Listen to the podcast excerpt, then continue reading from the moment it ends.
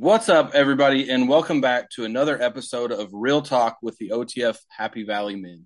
Um, today's podcast, we'll be talking a little bit about strength training and dieting in women, um, primarily in regards to fitness. Uh, we have a special guest with us today, uh, Coach Kate. Uh, Coach Kate is one of our uh, coaches here at Orange Theory Fitness Happy Valley. She's got an extensive background um, that covers a lot of this stuff. So we're going to just go ahead and dive right in. We got James and Anthony here with us. And uh, Kate, why don't you go ahead and tell us a little bit about yourself? Awesome. Thanks, Chad. Yeah. So to give a little background on who I am, uh, grew up playing a lot of sports, a lot of elite sports, uh, grew up with a passion to helping people and in the nutrition and training world. So took kinesiology in school, went out of it with a good training, um, environment, good training mindset, a lot of education to help people with their training, and then started diving into the nutrition side of it. And especially in women, um, women that have competed in sports before and what their nutrition should look like after that, uh, women going into menopause, different things like that. So, super excited to bring some of that knowledge to the table here today. Awesome. Awesome. Um, also, just think it would be important to note that Kate is actually um, a big time golfer. Um, Kate, yeah, I'm going to ask you. A, I'm going to ask you a yeah, question, like an icebreaker. yeah. If you can only carry, if you had to play an entire course with one club, what would it be? My eight iron. Eight iron. Why? Because I can work my eight iron the best. I can know it's going straight off the tee. I can chip with it. I think my eight iron. Yeah. All I right. feel like a driver from set like 70 yards out would not be fun. like yeah, that would be challenging. maybe sure. a three, maybe a three would, or like a five would, because you could play that around the course. Yeah, no, Let, we'll go with we'll go with eight iron. I, I my eight iron's probably the club that I hit the best too, so I could agree with you there. Um, yeah, we still want, need some lessons when you come back. So I'm ready for it. So speaking of that, why, the reason why I want to bring that up, um, go ahead and give our viewers and listeners today a little bit of background uh, in terms of your golf. Yeah, so I um like I mentioned before, I grew up playing a lot of sports. I actually grew up my main sport being hockey and due to my brother being a very good golfer, my parents were like, Hey, you're going to golf too. And I was like, You want me to walk for four and a half hours and swing a stick? Like that sounds terrible. But eventually due to like injuries and stuff with hockey, I pursued golf, went on division one scholarship to a school in Mississippi for golf. Um, that's where I started my passion in fitness as well too um, I was actually training a lot of like the baseball players and different uh, people in the gym just because they're like the golfers training the baseball players. Like what? But yeah, swing speed, rotation, stuff like that. I was it was awesome. Um, and then put the golf clubs down for a couple years after university, and then picked it back up a couple years ago. Got my pro card in Canada. Got my professional long drive pro card. I have women's all pro tour status here in the States, and I'm working towards Epson Tour and then PGA tour status as well too. So got a lot of credentials in golf. I teach golf. I teach women's golf, men's golf, kids golf. Uh, I love the game. So I have a lot of passion awesome. in the game as well. Well, I mean, if our viewers or listeners have kids that want to play golf or need lessons themselves, yeah. maybe that, maybe they should hit you up. Um, exactly. We could do an OTF golf party. Like I could help that. I like it. I like it. Last golf question before we get started with the actual meat and potatoes of the podcast. Yeah. Um, what is your longest drive in a long drive competition? Yeah, my longest drive was 347 uh, a competition. yards. Yeah, like so that was I, fun. I have a question for you before we get started. Um, and yeah. this is a members asked me to ask if I'm honest with you. They want to know why you say "oop" instead of "out" when you say "all." Out. Yeah, I know. People say that it, it makes the all outs a little bit better, that I say it funny. So they're like, it's not as bad as when everyone else says it because you say it funny. Oh, you should have heard when I announced that we had capture the flag. They're like, the what? I was like, the flag? They're like, that's not what that's called. they're like, you're so Canadian. I'm like, well, there you got it. That's funny. Do you do you say um bag instead of bag? Bag, yeah. Yeah. Bag, yeah. flag, um, yeah, there's a lot of different things that people are like, wait, you're not from here. I do events. Some of the like golf events I've done, people are like, hey, like, where are you from? And I'm traveling for them. So like, hey, where are you from? And I'm like, oh, I'm from Scottsdale. Like, I live in Phoenix area. And they're like, that's not a Phoenix accent. I was like, oh, like I'm originally from Canada. They're like, but you say y'all. I'm like, yeah, I went to school in Mississippi. So like, I kind of got a, a mix of things going on here. That's but awesome. yeah. yeah. So um, it looks like we lost James. I'm sure he'll come back, but I just want to go ahead and dive into to some of the information that you have for us today. Um, so I'm going to let you kind of go ahead and take it away. Um, yeah, for sure. Whatever, in whatever order you want to. Okay, yeah. So I'm going to start on like the nutrition side with females because this is what I see a lot um, with working with clients and talking with clients is a lot of females and it's diet culture, but they think about diets or they think about their food and automatically what we see is deficits, deficits, deficits, deficits. And yeah, like scientifically to lose weight, your energy intake needs to be greater than the amount that you're eating to create a deficit. But what's happened over time with diet culture, especially it's in males too, but we're going to talk to the females today, is that we see these under eating, extreme deficits, these um like women eating 1200 calories. Now they're working out, they're doing all these different things. They wonder why they're tired and then they wonder why they binge eat. And it's like, well, 1200 calories is what like an eight year old female that's exercising should be eating. So why as an adult or as a parent are you eating the same amount? So that's one thing that I see a lot with working with clients, talking with clients, seeing it on social media. It's like start a diet, start a XYZ thing. And majority of females are put right around that 12, maybe 13, 1400 calories. And like my coaching, I'm a huge educator on that's enough, not enough food for females. And yes, while we need to create a deficit, we also need to know where your maintenance is at. And your maintenance, I promise you, is not 1300 calories and people going down to that 10 or 11. So, um, just educating women on eating proper amount of foods and then working into how that looks like in their life. So, one big thing that we see too is when people start something, they want, as everything, like fast results. They're like, boom, boom, boom. I want fast results. I want it now. I wanted it yesterday. And the biggest thing is that, well, it took time to get to where you're at. So it's going to take time to get back to where you want to be. And to do that, sometimes it takes that uncomfortable stage or like period of time at the beginning to build up your body and your metabolism to the proper amount of food before burning it back down. So that's kind of one thing that hearing around the studio, seeing on social media different things is a lot of crazy deficits. And then to give a people a little bit of education on if you're listening to this and you're like one of those ladies out there and you're like, oh, I just started a diet and I'm at 1200 calories, like, what do I do now? The biggest thing is little steps in towards that right direction of where you want to go. If you need to find out where your maintenance calories are or just under that, those maintenance calories and slowly 50 to 100 calories a week. It seems like such a small amount each day, each per week. Seems like a small amount to be like, hey, it's an extra 50 calories each day. But once we go 50 calories, your body maintains, adjust, then you go up another 50, maintains, adjust, goes up 50. Then you build your metabolism to a proper state. And once you're at that state, you're able to find a proper deficit that's not a starving deficit. So I have, I have a question. So what if someone's like, hey, yeah, um, but I just can't eat anymore? Like I feel like I'm already getting full of this. Like what, what, yeah. what do you say to something like that? Yeah, so I definitely I mix it up with clients like that because a lot of times if they are getting full, I take a look into their food logs and be like, okay, what can I adjust that's not going to seem super filling? Okay, it's going to be adding maybe a, an ounce extra something here and an ounce there. Literally, it's not going to be so much that's going to make them full, but their bo- our bodies are so smart. It adapts so quickly. So once you're eating the proper amount of foods, your body is going to adapt. And sorry, I think James is in our waiting room. Or maybe not. It popped up. Okay, sorry. ADHD at its finest right there.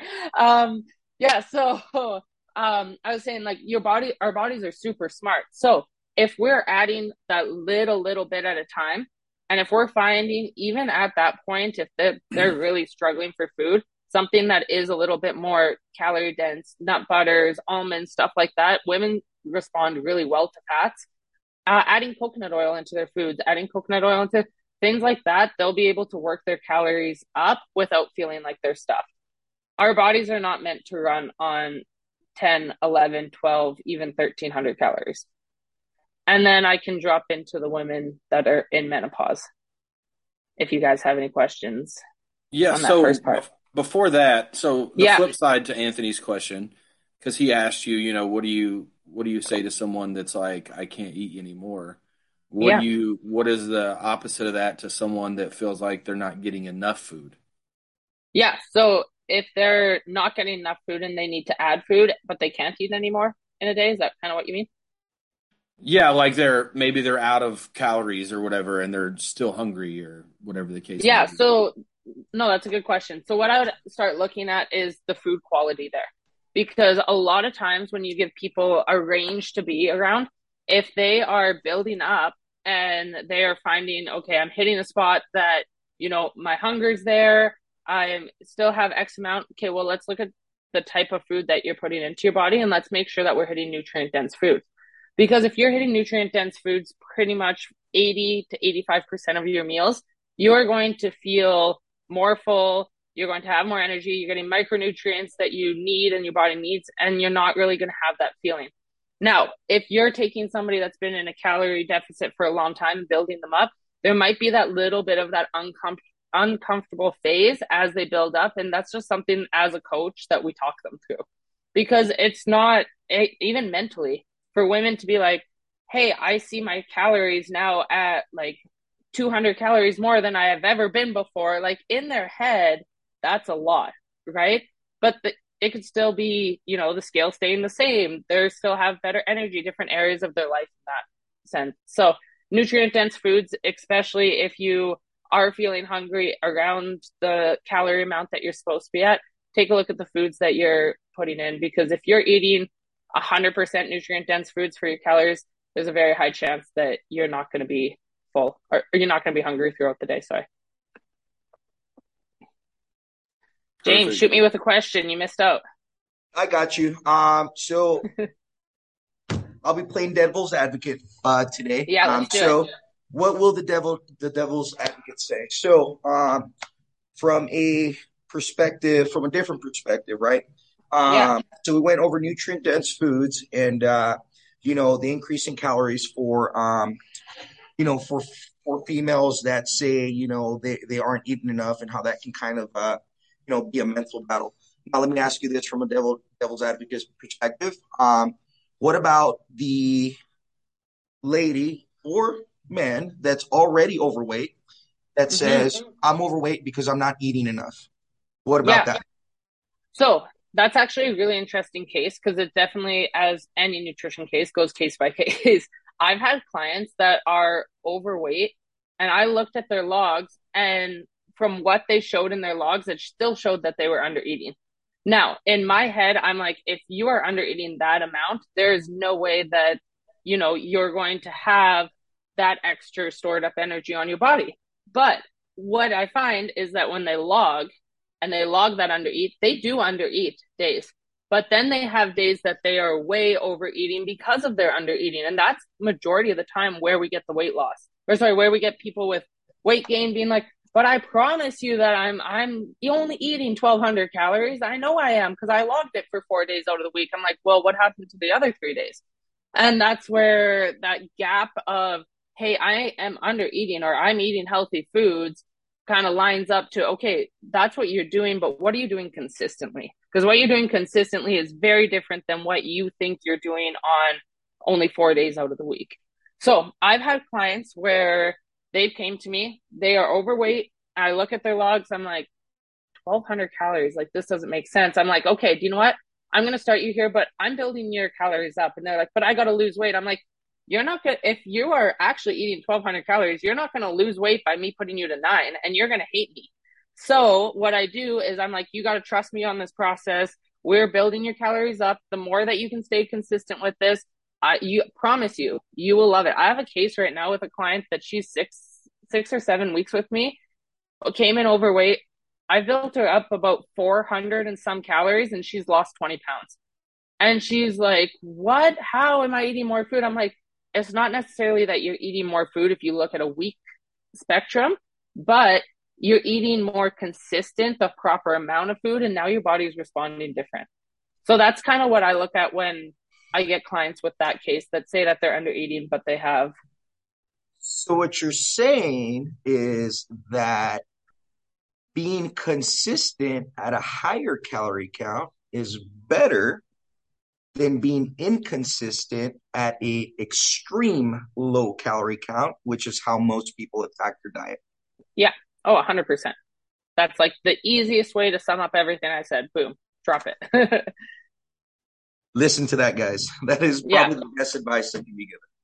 Uh, but that's the advice for literally anything in life. And people take nutrition as this like crazy need to reinvent the wheel system. And it's not like you look at your day job. Okay. If you're in sales, for example, if you make like four, four calls one day and then a whole bunch the other day, like, isn't it a lot easier just to make it consistent budgeting money? Isn't it easier to put away $5 a day and save up over wait till the end of the month and have to put a bigger chunk away? I'm like literally nutrition, understanding nutrition, calories, macros. A lot of people are very uncomfortable at the start, but I'm like, okay, well, you measure your dog's food, you check your budget, you measure everything else in your life. Like, why aren't you okay learning this system somewhere else in your life? Because you do it everywhere else. And if you don't do it other places, your life budget, different things become a mess. Like, if you want your health in check, this is a way to, that you can do it. So I'm going to ask the question um, yeah. and hopefully, hopefully get the answer. Um, is it possible to be under eating, meaning in a calorie deficit, and be overweight? Is it possible to be in a calorie deficit, be under eating, when most people say I'm not eating enough, and not lose weight? Um, and it doesn't matter if you're in a calorie deficit, um, if you have menopause, if you have some sort of mm-hmm. thyroid issue, doesn't matter. Yeah. If you're in so we'll start we'll start with the first one because I'm a like I said, ADHD will get me all over the place with that one. Uh, so that first part, yes, you know, there's it's very small chance, very small percentage compared to what people think. Everybody thinks that they have metabolic damage or all of these different things. Like I, my thyroid's broken. I have metabolic this that. Unless I see the blood work to like kind of show that, I'm very, I, I step back and I'm like, okay, well, let's try this first because our metabolisms, they adjust and adapt, but they don't unless we have an underlying health condition, which opens a totally different can of worms, then we don't have our metabolisms aren't broken. They aren't uh, like damaged to what we think. They're adapted. That's just how humans have been. That's how we've been for centuries is that we've always been able to adjust on what's around us. Hunter gatherer time, their bodies adjusted depending on the season and how much they could bring in. We're still the same humans now. We have a lot more surroundings that we can just go to a fast food store and get food, but our bodies adapt and adjust. So when people come to me and they're like, Hey, I have XYZ conditions or health problems, I work through that in the sense of I'm not a doctor. I will never say that I'm a doctor. I will tell them to get blood work done.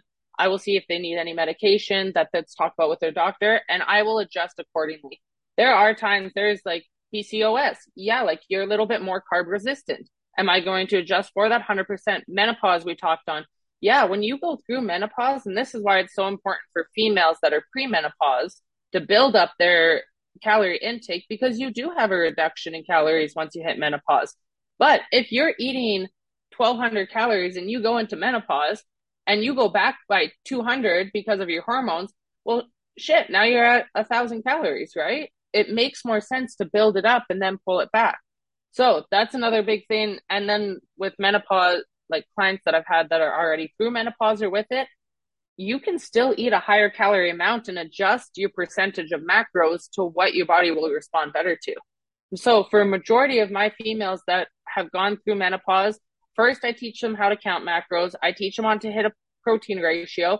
And then I focus on a higher amount of protein and fats with still sustainable carbs, but not as high as I would a younger female, a male, an athlete that's training a certain amount. So there's every like situation that comes up, I feel like there's proper adjustments around it with proper guidance though. So this will be the last the last question that I have on this topic. Um, yeah, again, plain, plain devil's advocate. So my my name is Jamie here, um, and I I'm trying to lose weight. Okay, and I'm listening to this podcast, um, and people want to hear what they want to hear, not what they need to hear, right? Yeah. So what I'm wanting to hear here is I can eat more calories and I'm gonna lose weight. That's what I that's what I'm wanting to hear here. So that's yeah. what I'm so that's what I'm hearing, right? So I'm gonna eat more calories and I'm gonna lose weight.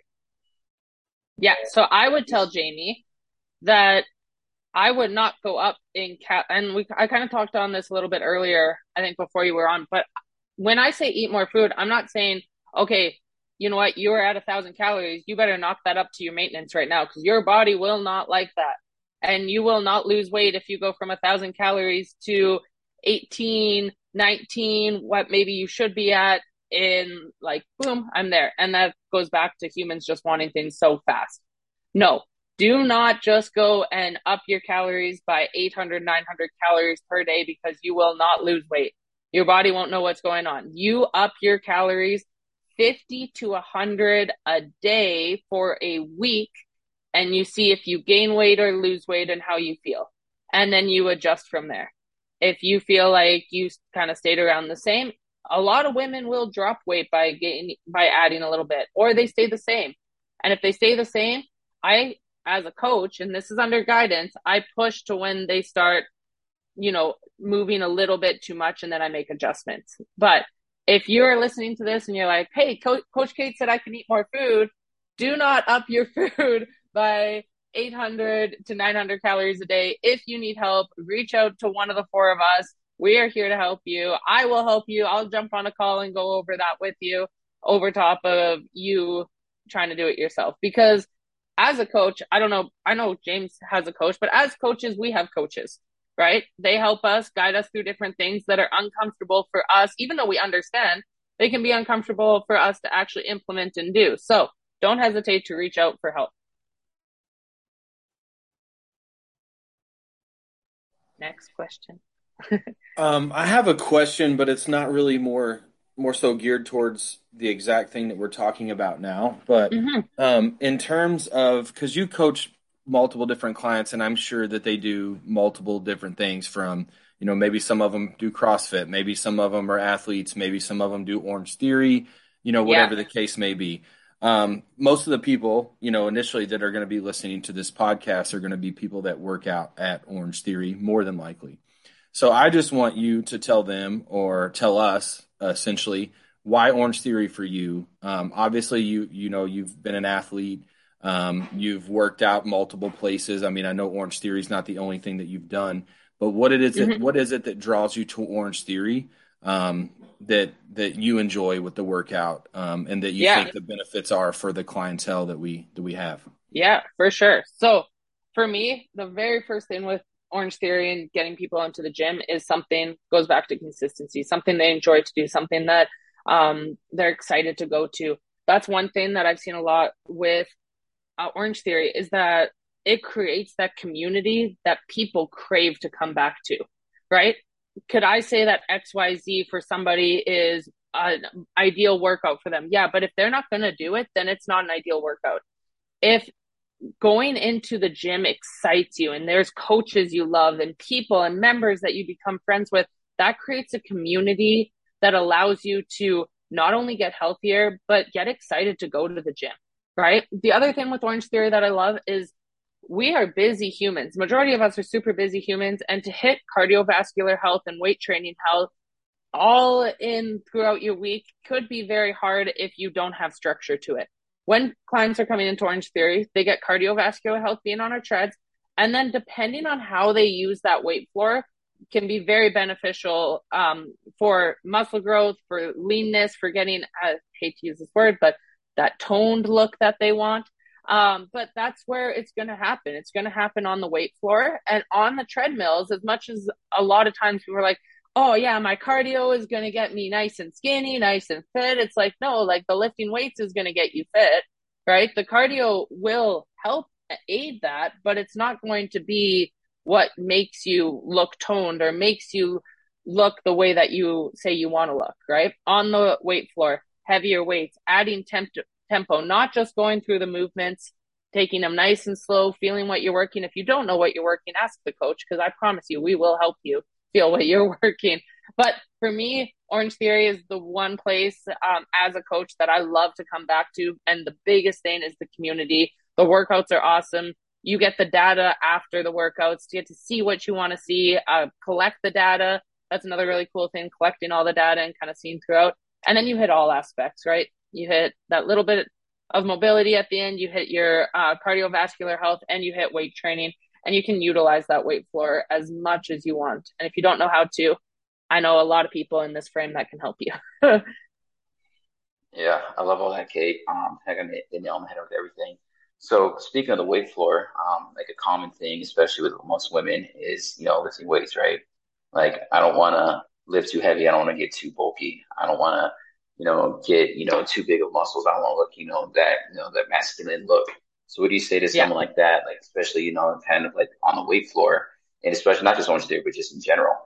Yeah, yeah. So I tell majority of women that it the training that you're doing is not going to get you bulky. Like if you are doing Olympic powerlifting and eating a ton of food, then yeah, like as a female, you have a chance to get bulky there. But if you're eating, you know, especially what most women are eating and lifting weights, they're not going to get bulky, right? If they're afraid to go up in weight to go because they think they're going to go bulky, personally, what I do is I keep them at a lighter weight, but I make them add some tempo to it, right? It's more time under tension they're actually starting to contract the muscle a lot more than if they're just swinging the weight. That's what we see a lot of like, you know, people just moving through. What I take them, first of all, I try to educate them that they're not going to get big and buffy and things like that. But if they have that set in their mind and they're not going to believe it, then I just go into a different style. I'm like, okay, we're going to go slow, controlled. Everything on the way down is three seconds. So you can keep 10 pounds, but everything on the way down is three seconds and that's going to honestly be harder than them going up in weight in some areas. So that would be like kind of my adjustment. If you're on the floor and you are like afraid to get bulky, keep the weight that you're at, add some tempo so that you're using and utilizing that muscle correctly. But I will say, I'm going to go back to this tone look because we hear females say it all the time. If you want a toned look, you need to lift weights and you need to lift more weight than you think you need to lift. So you're not going to get bulky. I promise you, you need to lift like a lot of heavy, heavy, heavy, heavy weight if you want to get bulky and over a long period of time with a lot of food. So I like I like that because you're thinking outside the box and you're thinking about them as opposed to what you would do.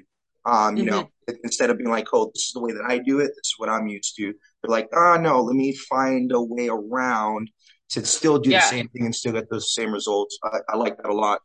Um, so my question um, for you um, today is, and again, playing devil's advocate, right? Um, I'm going to go back to um, a controversial topic uh, that came out maybe a couple months ago. I don't want to get controversial. What I want to get is informative, right? Mm-hmm. Um, so something like uh, like the Sports Illustrated uh, cover that came out, um, you know, that had the the bigger lady on the cover. All right. So yeah. from a devil's advocate perspective, right?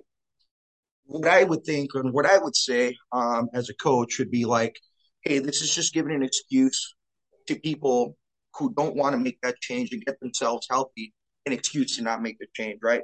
Yeah. Now, from a female's perspective, because in the end, this is what this podcast is about and this is what matters. Um, how is that good, bad, and ugly for yeah. somebody that's trying to make that change, right? How does it positively affect somebody? and then how could it negatively affect somebody as well? What's what yeah. both sides of the coin from a female perspective? Yeah, no, definitely. That's a good thing to ask because, like, I've seen, I know exactly which one you're talking about, and yeah, I definitely had a bunch of things cross my mind too. And when I look at the picture and I see it out there, what first comes to my mind is health and sports, especially, is not a one size fit all, right? So when it comes to health, our body shape is not the only thing. Like that's one piece of the puzzle of health. There is so many different parts of that puzzle. So why do we focus so much on one portion? Right. The other side of me is like, females that are the best in sports and you know what they're they don't really care about their body composition but they are still unbelievable athletes and those athletes should be able to be displayed wherever they are able to are able to hit up to and if it's a sports illustrate where you know it's a body cover and it's like no body shame. And like we hear that a lot like don't body shame don't body shame. And yeah like 100% i feel like her confidence to do that and to put that out there that you know what it doesn't matter where she is in her process. She knows in her piece of puzzle hey her mental state is through the charts to put that up there. Her confidence her other areas of life are so like body's just one thing for her and it, it's so different from person to person. What we care about our bodies looking like could be totally different than other people right? It could also be on the side of like we also know as i think most of us have competed before when we're the most shredded competing we're actually not very healthy right? And so it's like why we're showing you know on magazines super super shredded people that just competed. I'm like well that's not healthy either. Is the other it's up to people to kind of decide on where they want to put their opinion there um another thing that like enjoying the process and you know, people are so focused on results, results, results. And I think that kind of fall under this case that like, you know what, this lady's on maybe a different path towards success in a different sport than what you're guided to towards with your body goals. But at the same time, if you're enjoying every step of the process as you're hitting things, as you're getting consistent, you're going to enjoy it a lot more. And, you know, you're not going to be super worried about, you know, being over conscious about your body but you're going to enjoy where it's at, wherever it's at, because you know your health is in check.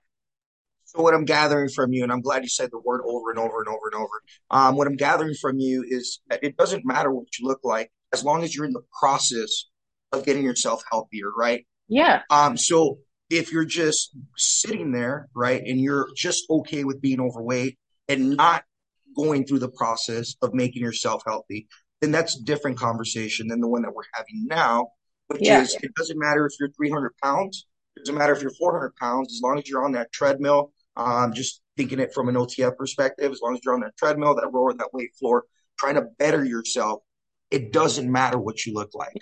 Yeah, a hundred percent. And people are like, I don't know if you've ever worked with clients with obesity or like the other.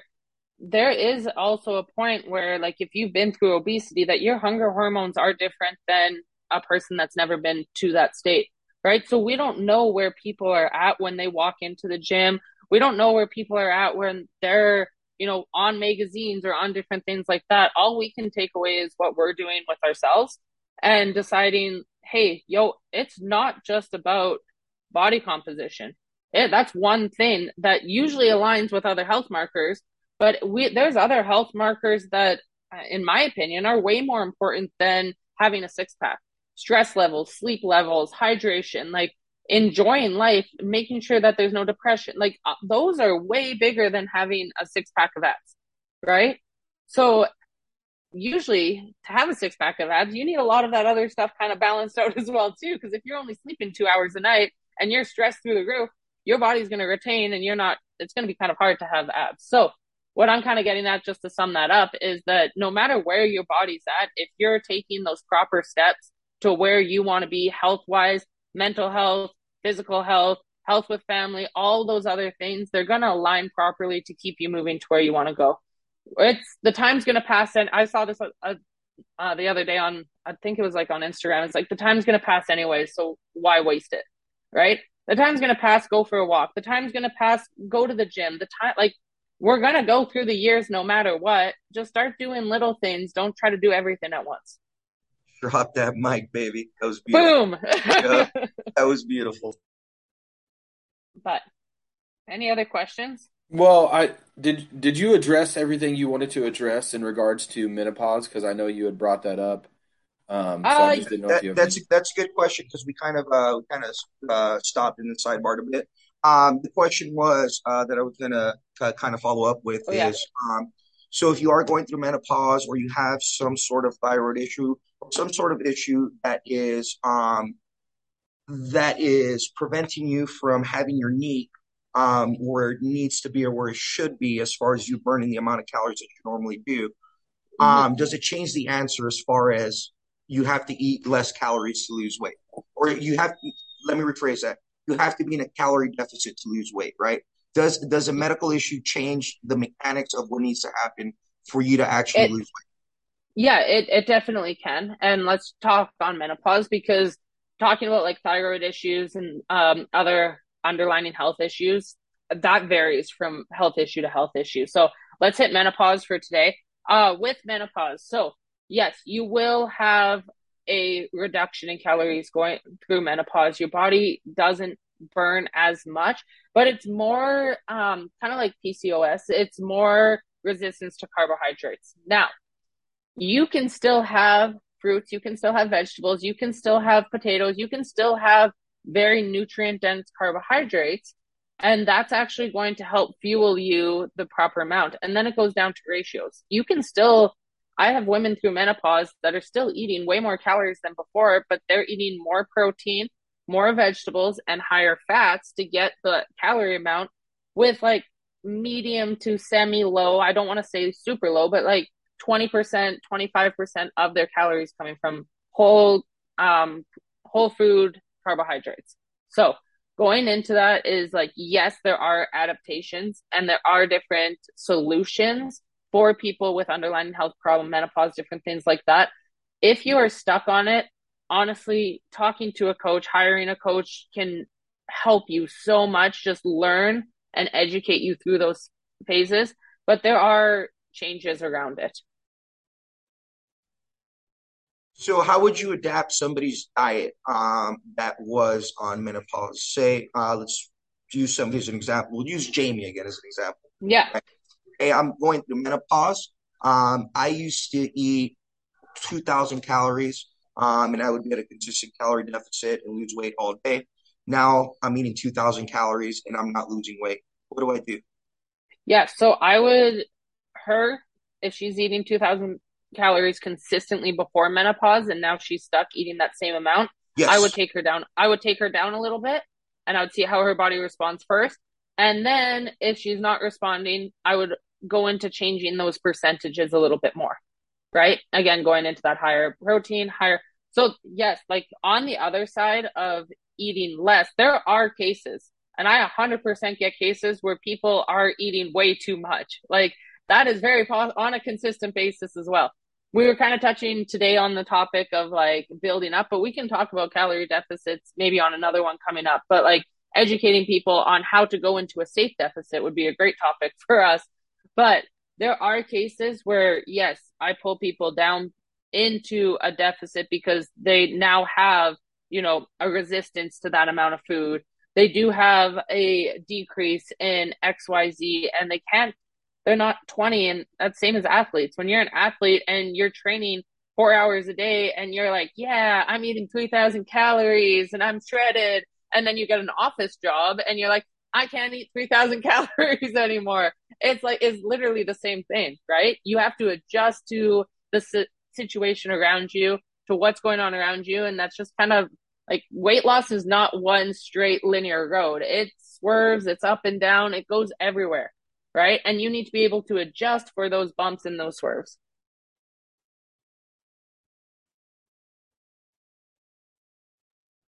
Question, or I got a question for you, Kate. Um, yeah, and this might not be so much geared towards women, um, which I know most of this, you know, um, podcast was supposed to be about.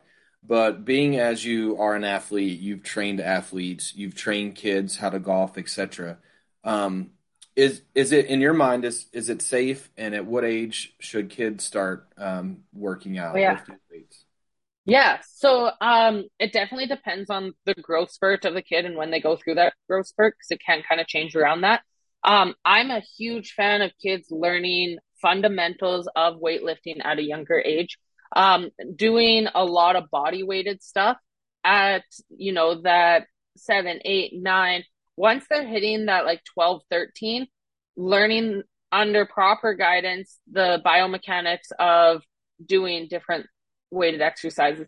I personally think that if we were all educated on how to weightlift, how to eat, how to do all those proper things in like middle school and high school, properly actually like educated properly that you know obesity would be such a small problem today or overweight and health issues that happen through the country I was I'll say our country I'm US now we're through our country is like you know uh, there would be a lot less if we were educated and these were like things that we were taught to do at a young age. And if we understood that the consequence was quicker than like you know 10 years down the road of what we're doing now. But i'm a huge advocate for kids and fitness and especially on the sports side like my kids golfers when i do kids camps normally they're booked out two hours. We do an hour of like golf lessons and the other hour is like physical fitness because what people don't realize with golf is that they're the best golfers come from some type of fitness background. It's because you have hand-eye coordination, you have balance, you have strength, you have explosive movement, you have control of where your body's moving in time.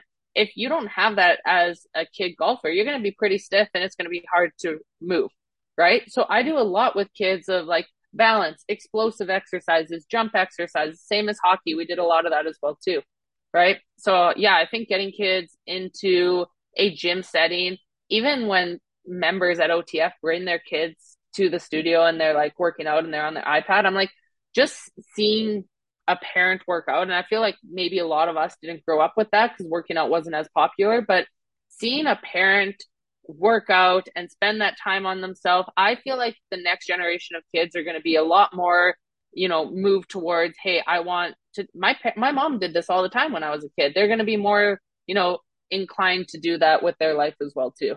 So, huge fan of it. That's awesome. Um, I really like to hear that too, because you know, I I I just uh, I have a 12 year old son, and he has you know a lot of friends, and they're playing football and doing different things like that, and you know, really wanting to get into lifting weights. And I just know that there's some good things to do, not so good things to do. So that's just yeah. good information that I think to have for sure. Yeah. Anything that like you know a bar with no weight, even like a dowel and getting him learn to squat, learn to deadlift. Like it doesn't need to be weighted to start, but you know, banded exercises for kids, boom. But like if he can learn how to do the proper like fundamentals at a young age, when he's 16, 17, and that's when like majority of teenage boys are like, oh yeah, I want to get jacked. He's gonna already have fundamentals that are going to push him way ahead than people that are coming in and doing it wrong. For sure, for sure. Um, last question from me. Um, yeah, we we talked about um, a lot of things fitness today, but I want to talk a little bit about, and the reason why I'm bringing this up um, is an Instagram uh, story that you put up earlier, talking about progress.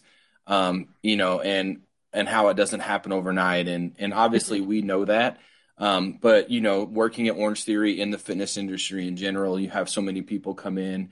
They want to see results right away. They want they get upset, women particularly, because they don't burn as many calories as men during the workout. Um, you know, different things like that, right? Like it's mm-hmm. not fair. Um, you know, just all those questions. So I just want you to talk a little bit about progress, um, yeah, and just how it relates to the to women versus men, and just you know all all things yeah. like that. I can 100% say I agree with those women that it's total BS that you guys burn so much, but what can we do about it? We can't control it. And this is again, anything in life, we have controllable and uncontrollable situations that come up. And it's like, where do we decide to put our energy? If you're putting, if you're coming into OTF and you're putting all your energy being mad about this guy beside you burning 800 calories, you burn 600, well like where why are you putting that energy out there when you could put that energy into yourself being like look at if i didn't come here i wouldn't have burned 600 calories. It's you against you at the end of the day right? And that's what a lot of people don't see and that's why social media is and i've done posts about this before but social media is a reel of people's highlights that they put out to the world. It is not the real like it's getting sometimes a little bit better. People are like hey real post coming at you but at the same time it's like it's literally it's a highlight reel. And but we compare ourselves in our worst times to people's highlight reels mm-hmm. in their best. Right. So why why are we comparing things we can't control? Why are we focused on everybody else? Like again other areas of health that i was talking about in that circle like stress and all these different things. Well that's a, we put a lot of stress on ourselves and on our bodies because we compare if we put that amount of energy into pumping ourselves up, like we would pump up some one of our friends that are starting a fitness journey, right? If we have a friend that we bring into Orange Theory, we're going to be damn proud that they hit that workout and that they burn 500 calories. We're not going to be like, well, you know, that guy beside you burned eight. You could have done better, right? But we talk to ourselves in this like totally different dialogue than we would talk to anybody else. And being able to understand that we have things that we cannot control and to learn to take this big flashlight and take it off of what people are controlling themselves on and just control it on yourselves. Like put that flashlight on you, put it on what you can control. Because I promise you, in and that post that you're talking about, like I posted that because that's like not just 12 weeks, that's not just 10 weeks. Like this was, you know, a year and a half change, right? And people are right. like, oh, I, I want people see transformations or changes like that in 12 weeks. And they're like, I want that. And it's like, well, I can't promise you that you're going to get that, right? If you want consistency, and like I can tell you from that picture and that post, like I had a lot of inconsistent days in there, right? right but yeah. I still, when I fell off, I got back on. And when I fell off, I got back on. And what that showed is that over, you know, 13, 14, 15 months, that even though there was a lot of times that I fell off and I got back on, it still overall led to more days in the good than more days in where I felt like I was off. Right. And it shows people that if you just keep focusing on what you can control when you fall off, right? You have a wedding. You can't control what food's out there. Fine. Get on the next day. You have XYZ. You can't control. Get on the next day because over those two years of actually getting on the next day and not just waiting for a Monday to hit or not just waiting for the next challenge to come up, things like that, you're going to make changes. And I said it earlier in the podcast, the time's going to pass anyways, right? Just jump back on. Good. That's good. That was such a I love that. Awesome question. Um, my last question um, is just going to be an expansion of that. Um, I always feel it's best if, if we let people know the why, right? Why? Um, mm-hmm. I think it helps them out a little bit. Um, so the last thing for me is, can you kind of go into um, some of the physiological and physical difference between men and women that do make men burn more calories? Yeah, so a lot a lot of it can come down to hormones in men, their higher testosterone, and then also the mass in men. If you look and you have a male that is 200 pounds against a female that's 150, he has an extra 50 pounds that he is burning and utilizing over you. So, like, you can't necessarily again comparing yourself to somebody like James and me.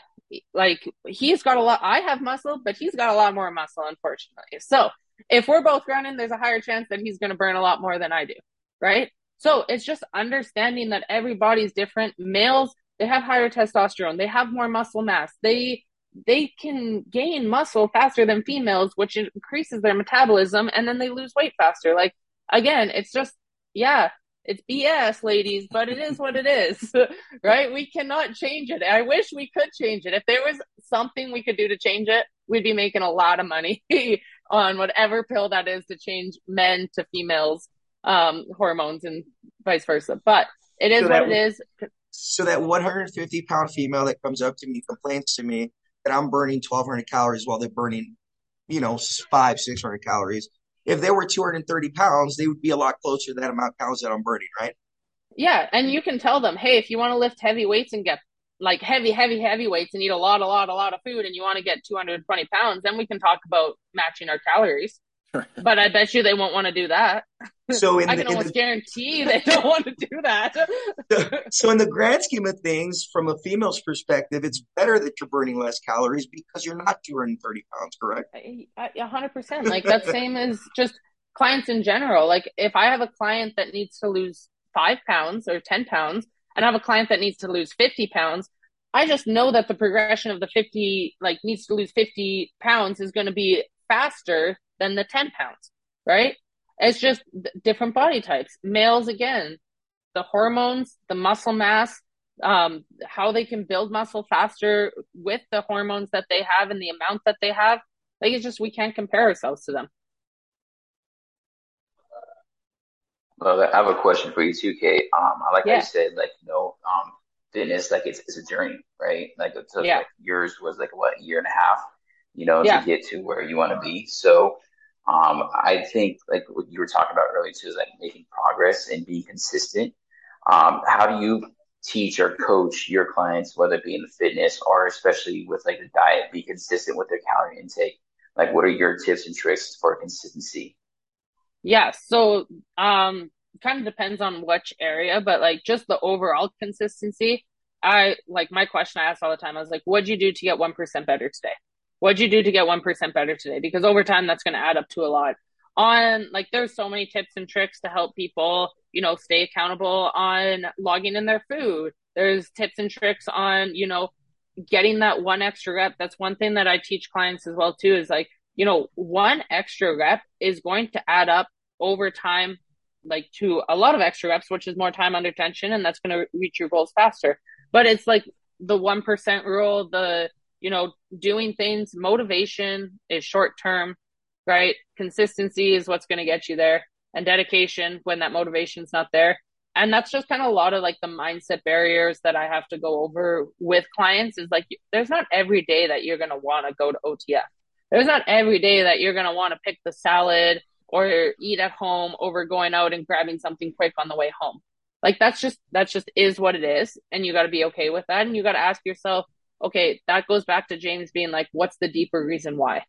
Right? Because if you know your deeper reason why, you're going to choose that 1% better each day. So, that's kind of like again, it's very case per case with clients and that and like what tips to give, but if there's something that I can just like put out there to give people a tip is even if it's not a great day, what'd you do a little bit better than the last time you were in that situation? For sure. You know, I'm a I'm a big believer in there's there's beauty in the struggle and, and what I mean by that is when it comes to the progress, right, and the the longevity of having to commit to something for a long time and when you finally get to that point, I feel like you appreciate it so much more because if it mm-hmm. was that easy, right, where you just handed me a blue pill that I could take, and then the next day I woke up 50 pounds lighter and had all the muscle I needed, I wouldn't appreciate it as much as as working through it. You know what I mean? I mm-hmm. just like in reference to Orange Theory, you know, when we're doing Hell Week, and it's just like, hey, you know, you're you're paying this $15 registration fee for Hell Week, you're going to get this shirt no matter what but it's going to feel so much better to earn it at the end than if I would just just to give it to you. You know what I mean? So yeah. I just think it's important in the fitness to remember that it is a long process. Um, and because it's not something that's achieved overnight, you can take more gratification and appreciation in getting there over time. So, you know, I yeah, think I think I love really that. So, um, ultimately, guys, it's reached that time in our podcast where we're we're coming to a close. Um, again, if you are listening on YouTube, make sure you smash that like button, subscribe to our channel. Uh, if you have any comments or questions for Kate, um, make sure you drop them in the comment section on our YouTube channel. If you're listening on Spotify, again, make sure you're following. Um, Kate, you know we had a blast having you on here today. We'd love. Yeah, thanks for having me, guys. Um, it's it's it's been great. So with all things said and done, um, we're going to go ahead and sign off. So we'll uh, we'll be dropping another podcast here in a, a couple weeks, and we look forward to talking to you guys again soon. Awesome. See you guys.